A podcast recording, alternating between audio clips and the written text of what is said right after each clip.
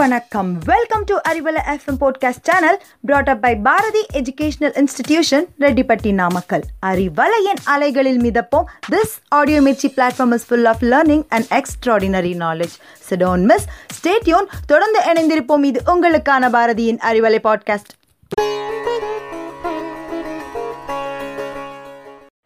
மனிதனுடைய உடலில் ஒரு சதைத்துண்டு உள்ளது. அந்த சதைத்துண்டு சரியாகிவிட்டால் மனிதனின் உடலில் உள்ள முழு அவயங்களும் சரியாக இருக்கும். அதுதான் மனிதனுடைய இதயம். அறிவலைக்காக உங்களிடம் பேசிக்கொண்டிருப்பவர் முனவர் ஜான். ஒரு சமுதாயத்தினரில் மூன்று நபர்கள் ஒன்றாக பயணம் செய்தார்கள். இரவு நேரம் ஆகிவிட்டதால் இரவை கழிக்க ஒரு குகையினுள் நுழைந்தார்கள். அந்த நேரம் மலையிலிருந்து ஒரு பாறை உருண்டு வந்து குகையின் வாயிலை அடைத்து விட்டது. இதை பார்த்த அவர்கள் எல்லோரும் தத்தமது நற்செயல்கள் மூலம் இறைவனை பிரார்த்திப்போம். இதன் மூலமாக அந்த பாறையிலிருந்து ஈடேற்றம் பெற முடியும் என்று சொன்னார்கள். அவ்வாறே அவர்கள் தத்தமது நற்செயல்களின் மூலம் இறைவனை பிரார்த்தனை செய்த ஆரம்பித்தார்.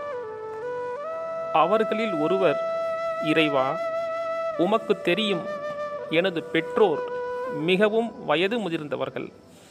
அவர்களுக்கு முன்னதாக எனது மனைவி மக்கள் அடிமைகளுக்கு பால் கொடுக்க மாட்டேன். ஒரு நாள் நான் பொருளை தேடி வெகு தூரம் சென்று திரும்பி வந்தபோது பெற்றோர் தூங்கிவிட்டு இருந்தார்கள். என்றாலும் நான் அவர்களுக்காக மாலை நேர பாலை கறந்து அதை ஒரு கிண்ணத்தில் எடுத்துக்கொண்டு அவர்களிடம் சென்றபோது அவர்கள் அப்பொழுது உறங்கிக் கொண்டு இருந்தனர் அவர்களை எழுப்புவதை நான் விரும்பவில்லை. அவர்களுக்கு முன் மனைவி மக்கள் அடிமைகளுக்கு பால் கொடுப்பதையும் விரும்பவில்லை. நான் பால் பாத்திரத்தை கையில் ஏந்தியவாறு அவர்களை விழிப்பதை எதிர்பார்த்து தலைப்பக்கமாக நின்று கொண்டிருந்தேன். காலை பொழுது ஆகிவிட்டது. அவர்கள் விழித்து விட்டார்கள். நான் அவர்களுக்கு பாலை கொடுத்தேன். அந்த நேரத்தில் அவர்கள் முதல் நாள் மாலை நேரத்து பாலை குடித்தார்கள். இறைவா உன்னுடைய திருப்பொருத்தத்திற்காக இந்த செயலை நான் செய்திருக்கிறேன் என்றால் இப்பொழுது இந்த பாறையின் காரணமாக சிரமத்தில் சிக்கியிருக்கும் எங்களை இதிலிருந்து ஈடேற்றம் பெறச் செய்வாயாக என்று பிரார்த்தித்தார். அவருடைய பிரார்த்தனையின் பலனால் அந்த பாறை சிறிதளவு விலகியது ஆனால் வெளியேற முடியவில்லை. இரண்டாம் அவர் நான் கூலி ஆட்கள் சிலரை வேலைக்கு அமர்த்தினேன். அனைவருக்கும் நான் கூலி கொடுத்து விட்டேன். ஒருவர் மட்டும் கூலி வாங்காமல் சென்று விட்டார். நான் அவருடைய கூலி பணத்தை தொழிலில் முதலீடு செய்தேன். இறுதியாக அவர் செல்வம் பெருகிவிட்டது. சில நாட்கள் கழித்து ஒரு நாள் அவர் வந்தார்.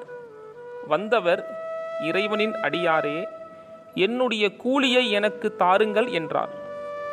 அதற்கு நான் நீ பார்க்கின்ற இந்த ஒட்டகம் மாடு ஆடு மற்றும் அடிமைகள் இவையெல்லாம் உம்முடைய கூலி பணம்தான் உம்முடைய கூலி பணத்தை தொழில் முதலீடு செய்தேன். அதனால் இந்த லாபங்கள் கிடைத்துள்ளது என்றார். இறைவனின் அடியாரே என்னை கேலி செய்யாதீர் என்று அவர் கூறினார். என்னை கேலி செய்யாதீர்கள் என்று அவர் கூறினார். நான் கேலி செய்யவில்லை உண்மையை கூறுகின்றேன் என்றேன். என்னுடைய விளக்கத்திற்கு பிறகு அவருடைய பொருள்கள் அனைத்தையும் கொண்டு சென்று விட்டார். எதையும் விட்டு வைக்கவில்லை. இறைவா நான் இந்த செயலை உன்னுடைய பொருத்தத்துக்காகவே செய்திருக்கிறேன் என்றால் நாங்கள் சிக்கியுள்ள இந்த சிரமத்தை நீக்குவாயாக என்று அவர் பிரார்த்தித்தார். பாறை சிறிது விலகியது ஆனால் முழுமையாக விலகவில்லை. மூன்றாம் அவர் ஒரு பெண்ணுக்கு வறுமை நிலை ஏற்பட்டது. அவள் என்னை தனிமையில் சந்திக்க வேண்டும் என்ற நிபந்தனையுடன் அவளுக்கு நான் நூற்று இருபது தங்க நாணயங்களை கொடுத்தேன். அவளும் அதற்கு சம்மதித்தாள். இறுதியில் நான் அவளிடம் நெருங்கிய போது இறைவனின் அடியாரே நீர் இறைவனை பயப்படவில்லையா? என்று கூறியதும் நான் அவளை விட்டு விலகிவிட்டேன். இறைவா இதனை உன்னுடைய பொருத்தத்திற்காக இந்த செயலை நான் செய்திருக்கிறேன் என்றால் இந்த சிரமத்தை நீக்குவாயாக? என்று பிரார்த்தித்தார். அப்படியே அந்த பாதை முழுமையாக விலகியது. குகையின் வாசல் திறந்து கொண்டது. எல்லோரும் வெளியேறிவிட்டனர்.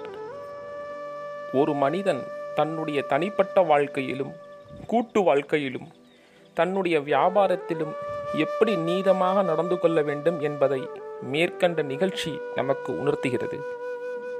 நம்முடைய எண்ணத்திற்கும் நம்முடைய வாழ்விற்கும் மிகப்பெரிய சம்பந்தம் உள்ளது.